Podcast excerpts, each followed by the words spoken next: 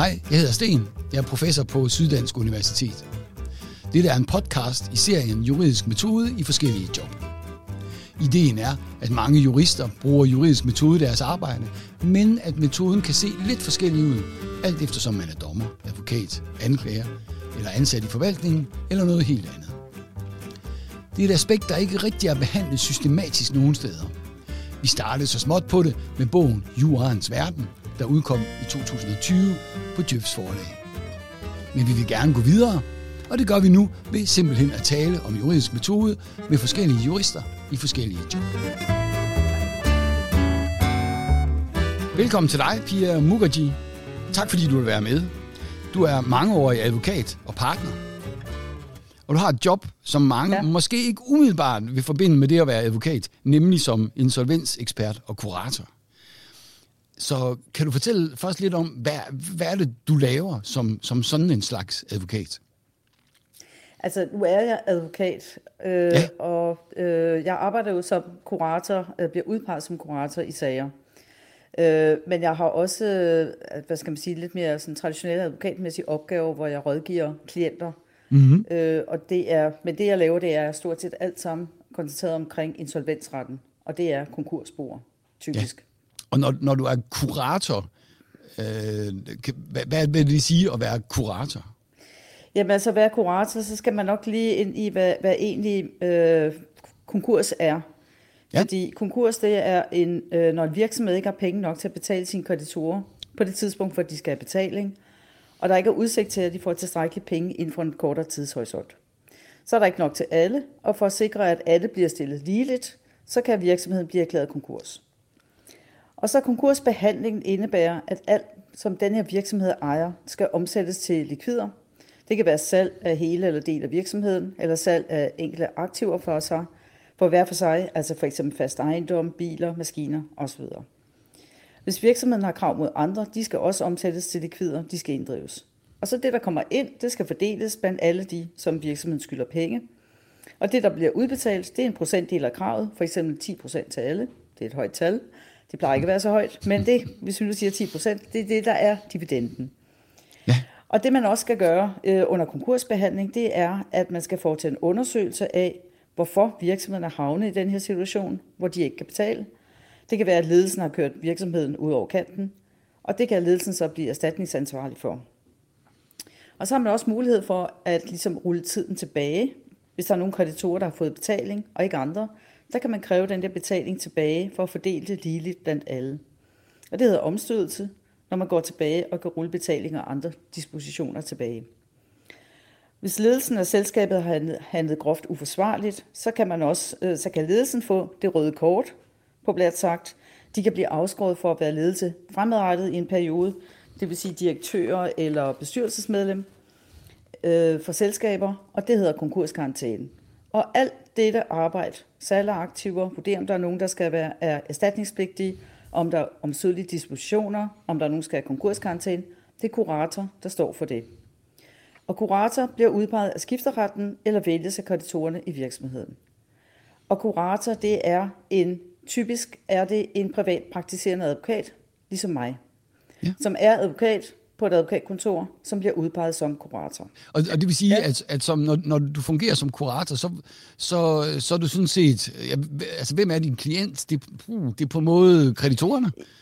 Ja, Ja, Eller det er det. det. Altså, det er jo det, der er lidt specielt ved at være kurator. Ja. Man har ikke nogen direkte klient, ja. som man har i andre relationer, hvor man har advokat for en klient. Og så skal man tale øh, klientens sag. Når man er kurator, er man øh, kreditorernes... Man skal, det er den samlede masse af kreditorerne, der er ens klient, eller i hvert fald dem, som man skal tjene. Udover det, så er der altså også nogle øh, undersøgelser, man skal gøre. For eksempel det der med konkurskarantæne. Det er jo ikke typisk i kreditorernes interesse. Det er simpelthen noget, der står i konkursloven, man skal undersøge. Mm. Øh, så, så der er også nogle lidt mere, hvad skal man sige, nogle mere offentlige øh, øh, opgaver, man har som kurator. Så nu stiller jeg lige lidt øh, frækt spørgsmål måske. Øh, der findes jo noget, der hedder øh, handelsjurister, altså dem, der bliver HA-jur, så bliver de kendt mærkjur, øh, og de har rigtig meget forstand på ja. økonomi og sådan noget. Øh, ja. Var det ikke bedre, hvis det var, hvis, hvis det var sådan en slags øh, hvad hedder det, handelsjurist, der, der varetog det her? Der er formentlig meget sådan økonomi og regnskab i det, kunne jeg forestille mig. Jo, og man kan sige, at øh, i andre lande, øh, altså i England for eksempel, der er det faktisk revisorer, der laver det her arbejde. Så i Danmark er der simpelthen bare tradition for, at det er advokater. Men der står faktisk ikke i konkursloven, at det skal være en advokat. Der står bare, at det er en, der er kvalificeret. Øh, og en, der har erfaring med det. Og der er netop også lige kommet nye regler, hvor man faktisk også skal øh, fortælle skifteretten, hvis man gerne vil stille op til posten som kurator i et eller andet givet konkursbo, så skal man forklare, hvilken øh, erfaring man har, og hvad er det for nogle øh, kvalifikationer, man har. Det kunne sagtens være en handelsjurist. Der står ikke noget som helst i konkursloven om, okay. at det skal være en advokat. Og, og så er der det... Men øh, jeg må ja. sige, jeg tror ikke, øh, jeg, støt, jeg tror ikke, jeg har stødt på en handelsjurist, der er blevet udpeget som kurator, men, men, men teoretisk set kan det sagtens lade sig gøre. Okay, ja. ja fordi der er vel også nogle øh, fordele øh, ved at, at være advokat. Altså for eksempel, hvis du skal føre retssager og sådan, det kan du gøre. Hvis der skal anlægge sagen mod en kreditor, øh, altså, der har fået nogle penge, eller måske endda mod, ja, ja. Øh, eller hvem det nu kan være, der skylder... Ja, mod ledelsen, ja. Ja, ja, ja, ja, det er fint. Men, øhm, men for eksempel mm. i England, så, så gør de det, at i England, der er det jo så en revisor, der er kurator, og så beder en revisor, eller kurator så en advokat om at føre sagen. Ja. Det er sådan, de løser det i England. Ja, okay. Ja, ja. Mm, sådan det er, er det her. Ja. Øhm, og nu øh, så nærmer vi os lidt det med juridisk metode, som øh, øh, er, er det noget, du øh, bruger? Altså hvis man ved juridisk metode forstår det med, at det er den man, metode, man bruger, når man skal have svar på juridiske spørgsmål, er det så noget, du bruger i dit arbejde? Jamen altså, det gør jeg jo, fordi øh, altså, alt det her arbejde, der er noget praktik i det, men der er virkelig, virkelig meget jura. Ja. Der er virkelig meget anvendt jura, altså hvor du har problemstillinger, der bliver sat på spidsen. Altså fordi, man kan sige andre advokater, som for eksempel hjælper klienter med at lave kontrakter. Det er jo fint, men du kan lave en kontrakt, og så kan du tage højde for forskellige situationer. Når du sidder som kurator, det er faktisk der, hvor de, nogle af de situationer opstår. Der kan man ligesom teste, jamen, hvad, hvad gør vi nu, når vi er havnet mm. i den her situation. Øhm, og øh, det, det, som tegner konkursbehandling, kendetegnet, det er, at der er utrolig mange problemstillinger. Der er virkelig meget faktum. Man skal afdække en hel masse oplysninger, og så skal man prøve at finde ud af som kurator, hvor er vi henne i det juridiske landskab? Hvad er det for nogle retsregler, som vi skal bruge her? Efter man har afdækket faktum, så skal man finde ud af, hvor er vi henne, og så skal man finde ud af, jamen, er det det, vi skal anvende her? Så det er jo den helt klassiske faktum use subsumption, som jeg bruger. Ja, det må man sige. Ja, det lyder, det lyder meget sådan. Og, og det så, ja. i forhold til, til faktum, ja. det lyder det også som om, at det er meget noget, du som kurator øh, er ansvarlig for at få fremskaffet. Altså, hvordan ser det ud? Bliver det der betalt? Øh, hvornår bliver det betalt? Sådan nogle ting. Er, er det rigtigt forstået? Det er fuldstændig rigtigt forstået. Øhm, hvis vi er heldige, så kan vi få noget samarbejde med den tidligere ledelse eller tidligere medarbejder, men rigtig ofte sidder vi også i en situation, hvor vi ikke rigtig kan få nogen til at reagere eller svare på vores spørgsmål. Og så må vi selv prøve at finde frem til, hvad vi nu kan finde frem til af de oplysninger, vi skal Det kan være bankkonto, det kan være bogføring, det kan være alle mulige ting og sager. Altså ja. simpelthen bare tilvejebringe så meget, som vi overhovedet kan. Og det er kurator selv, der skal gøre det. Øh, ja, og det lyder, det, det vil jeg sige, det lyder meget juridisk metode, øh, hvad hedder det, genkendeligt, og måske endda i virkeligheden med et, med et større vægt på, på, på fakt, faktum eller fakta fremskaffelse. Sådan at, at for eksempel, hvis man nu sammenligner med en dommer, så vil det jo typisk blive præsenteret for en dommer. En anklager vil jo ja, typisk ja. have en del fakta præsenteret fra politiet, øh, som man så læser igennem og siger. Ja. Øh, og så, men men du, du er sådan set, ja, du er ansvarlig for, at få øh, fakta frem? Jeg er ansvarlig for at finde fakta frem og finde ud af, hvad vi skal stille op med det, om ja. der er et eller andet, vi skal gå efter her. Ja. Det er jeg. Ja, okay. Og det er også det, der gør arbejdet sjovt. ja, ja, ja, så du er ansvarlig for, for at, at de rigtige fakta kommer frem. Du er ansvarlig for, for øh, okay, hvad er det så? Og det, det er nu jurister på hjemmebane, ikke? Altså, hvad er det så for nogle regler her, som, som kan være relevante? Øhm, og så selvfølgelig subsumptionen. Ja. Altså, er, er det nu, vi skal... Er, er det... Øh, kan der omstødes? Altså, kan vi kræve nogle penge tilbage? Eller kan vi, er der et ansvar for ledelsen? Sådan nogle ting. Ja.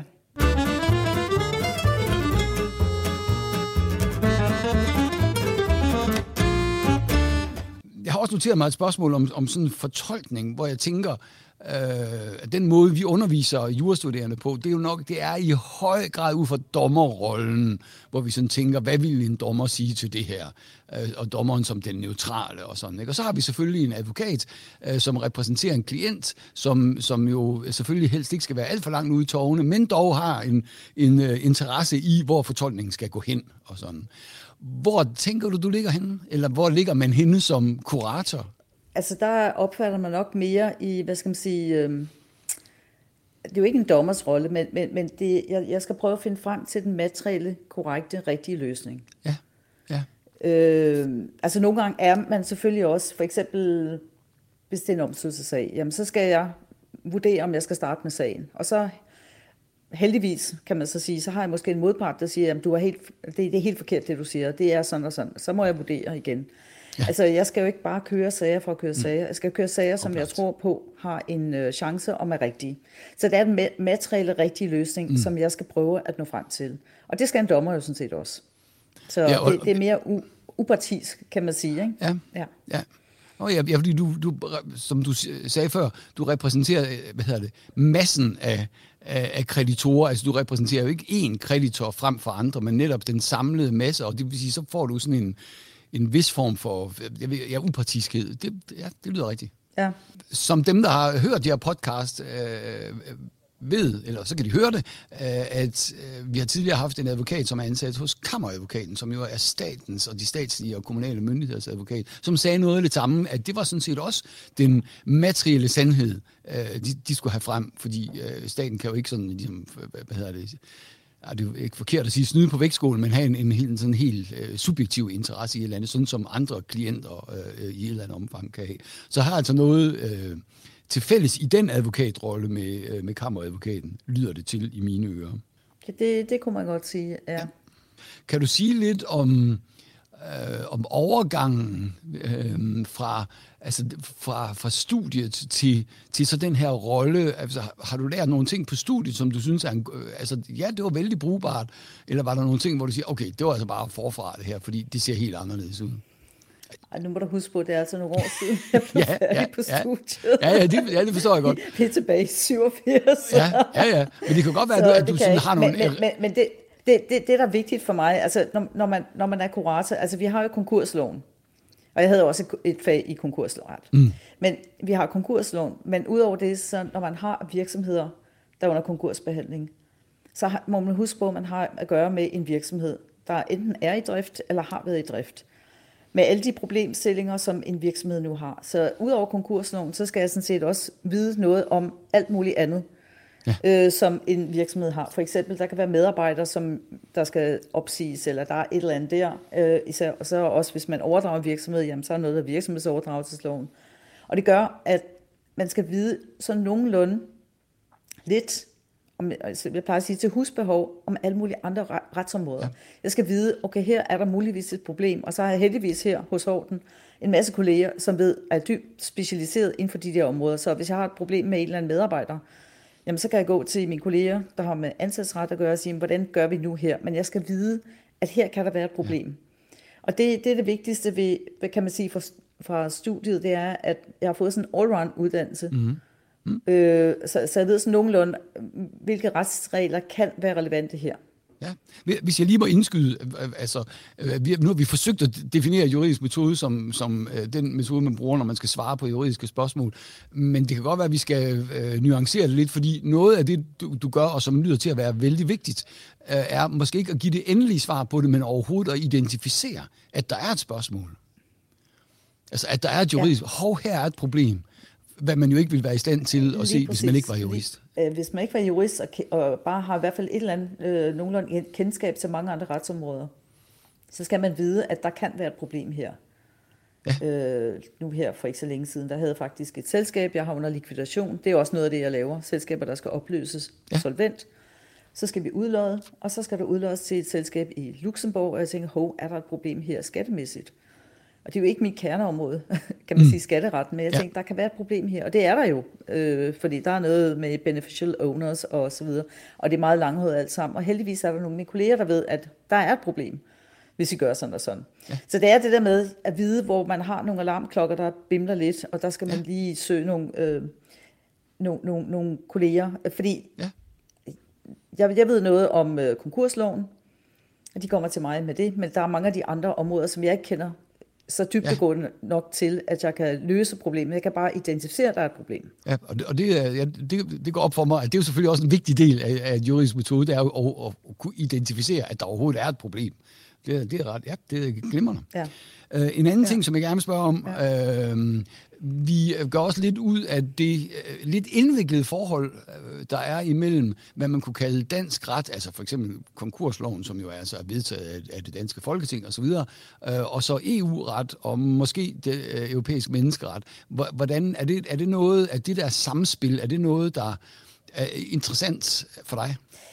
Jamen, øh, altså menneskeret, det er ikke noget, som jeg støder på. Nej. Øh, selvom der måske er nogen, der bliver erklæret konkurs og synes, at øh, deres menneskerettigheder er blevet overtrådt. Ja. Men, Men det er de nok ikke. Virkelig, ja. altså, det, det, er, det, er, det er ikke. Nej, nej. Øh, det er ikke der. Men, men EU-retten kan man sige, at vi har den udfordring, at øh, vi har jo det retlige forbehold, som gør, at ja. der er en del af den EU-ret, som vi ellers ville være med de andre er med i, som vi ikke er med i. Der er sådan en ja. insolvensforordning, som gør, at konkurs i et EU-land bliver anerkendt i et andet EU-land. Og det har vi ikke. Den er vi ikke med i i Danmark. Mm. Øh, så, så på den måde er det omvendt, at, at vi, vi kan ikke... Øh, altså, vi, vi kan ikke øh, drage nytte af den forordning, der eksisterer, som vil gøre, gøre det nemt for os på, på nogle områder. Men EU-retten, øh, der er en del af, altså konkursbehandling er meget nationalt. Det er danske virksomheder, og det er national lovgivning, vi bruger. Ja. Men der kan være noget, noget fortolkning omkring nogle af de der nationale regler, vi har, fordi de er jo sådan set baseret i EU-direktiver. Det er for eksempel virksomhedsoverdragelsesloven. Mm. Det er en dansk lov, men det er, øh, der er nogle fortolkninger, der kan komme ned fra EU-domstolen, som kan påvirke den måde, øh, vurdere, man egentlig også har implementeret det rigtigt. Og det, det er ikke noget, som jeg personligt har været udsat for, men jeg kan se, at øh, i Holland for eksempel har der været nogle sager, hvor deres nationale lovgivning så ikke var i overensstemmelse med øh, det direktiv. Men øh, ja. udover det, øh, er det måske ikke så meget EU-ret. Altså det, det, som vi kan bokse med en del, det er øh, lovvalgsproblemer. Okay. Hvilket, ja. hvilket lands mm. ret skal vi overhovedet bruge her? Og for eksempel kan vi nu se i uh, SAS, som jo er i en Chapter 11-proces i USA. Hvad betyder det så for danske leverandører? Øh, fordi danske leverandører, der måske har lavet en kontrakt med et svensk moderselskab, som nu er undergivet en amerikansk proces, hvor skal de respektere den amerikanske betalingsstansning? Det er sådan ja. ret interessant ja. øh, problemstilling. Og det, sådan nogle der, det, det kan dukke op. Jamen, hvor er det egentlig? Øh, hvilket lands øh, love skal vi egentlig kigge ja. på, når vi skal vurdere det her, øh, det her spørgsmål? God pointe. At man skal eventuelt også kunne en hel del hvad hedder det, kalder man ikke international privatret eller lovvalgsret, eller hvad, hvad det hedder? Men det jo, jo, fordi, altså, fordi især med konkursbehandling, fordi udgangspunktet er, en dansk konkurs bliver bedømt efter dansk konkursret, og det betyder også, at hvis man har problemstillinger omkring uh, tredjemandsrettigheder, jamen så er det dansk konkurs. Men man kan godt have en eller anden aftale, som så er reguleret af engelsk ret. Ja.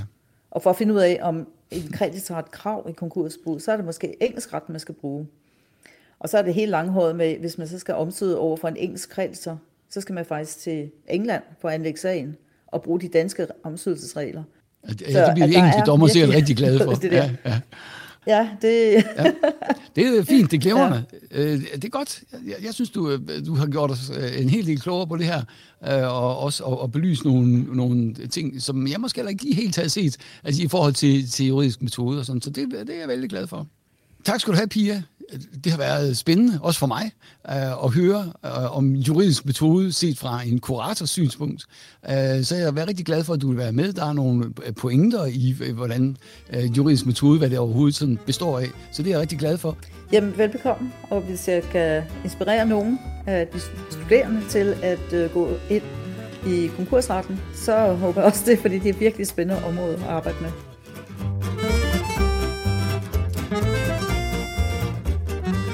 Vi har ikke mere for denne gang. Podcasten er produceret i forbindelse med faget juridisk metode. Jeg, Sten Schaumburg Møller, står for interview og idé, og Carsten Prins står for teknikken.